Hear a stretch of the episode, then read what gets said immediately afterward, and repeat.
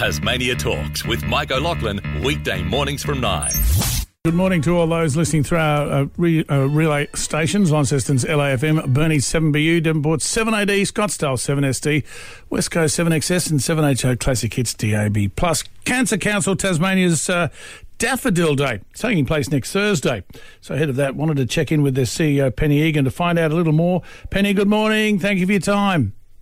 Oh, good morning, Mike. Yeah, lovely to be here. Now, so those that may not be aware, tell us what Daffodil Day is all about. I'm reminded by my beautiful daffodils that have coming up in the backyard. Well, Daffodil Day, of course, is our very big day of the year. It's all about our branding, of course, for Daffodil Day, but it's also a really important day to remind people about why Cancer Council Tasmania is here and the important work that we do.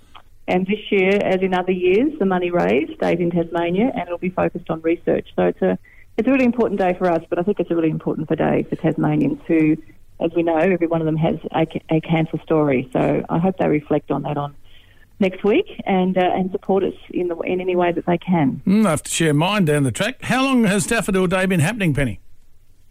Well, we've been in Tasmania since 1995, so certainly for us it's now 27 years, but it's been an important part of Cancer Council for, for a lot longer than that. Some of our organisations have been around for well over 50.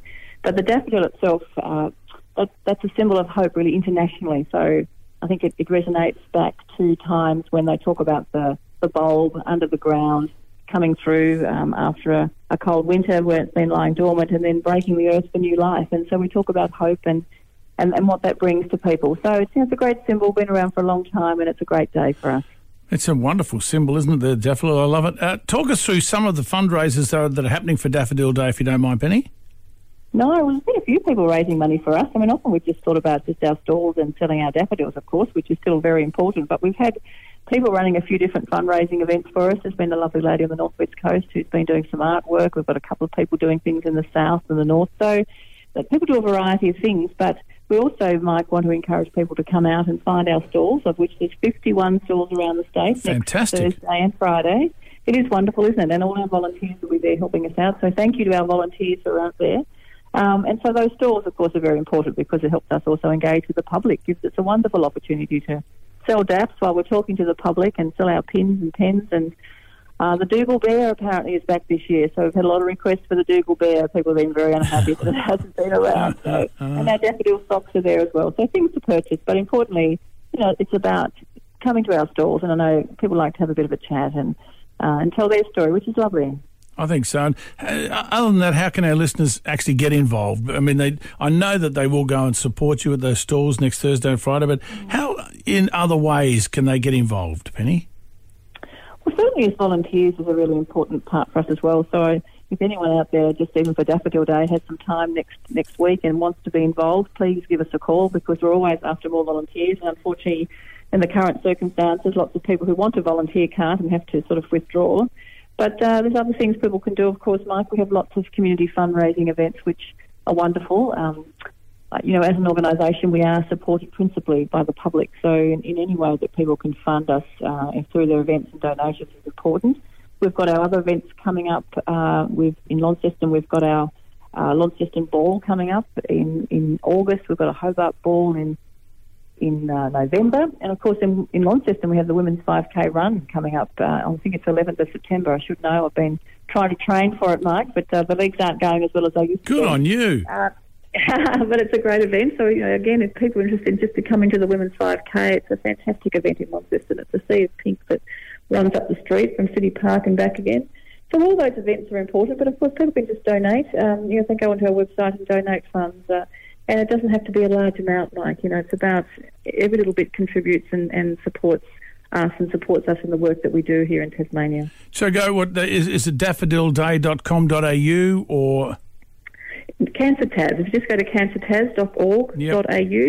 um, all the information will be there. For the Women's 5K, I think it's just women's5k.com .org.au. I might have to stand corrected there. Could be .com.au, but uh, you will find it. It's the Women's 5K, so a great event for people. And Cancer Tas, and, you, and you've touched on it. So the funds raised through Daffodil Day, and uh, etc. They will all stay in Tassie. All those funds.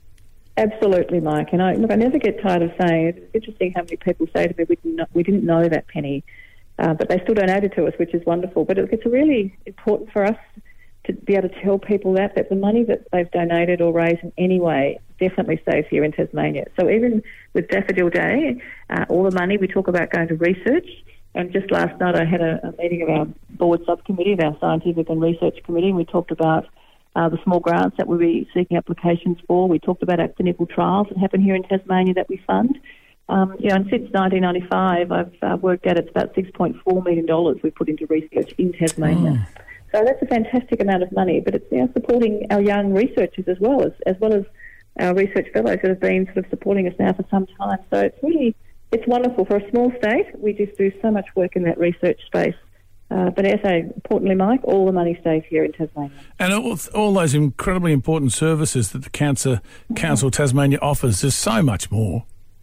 There is so much. I was just looking through our stats for last year, and uh, you know, even a year that's still been a bit tough, and people still have felt a little unsafe always to go out. Uh, we we still did something like seven thousand occasions of support around the state, uh, mainly from our centres. Of course, we've still got our beautiful centre here in Launceston. Uh, we did six thousand transport to treatment trips, you know, which is extraordinary, the most trips we've ever done yeah. since that service started.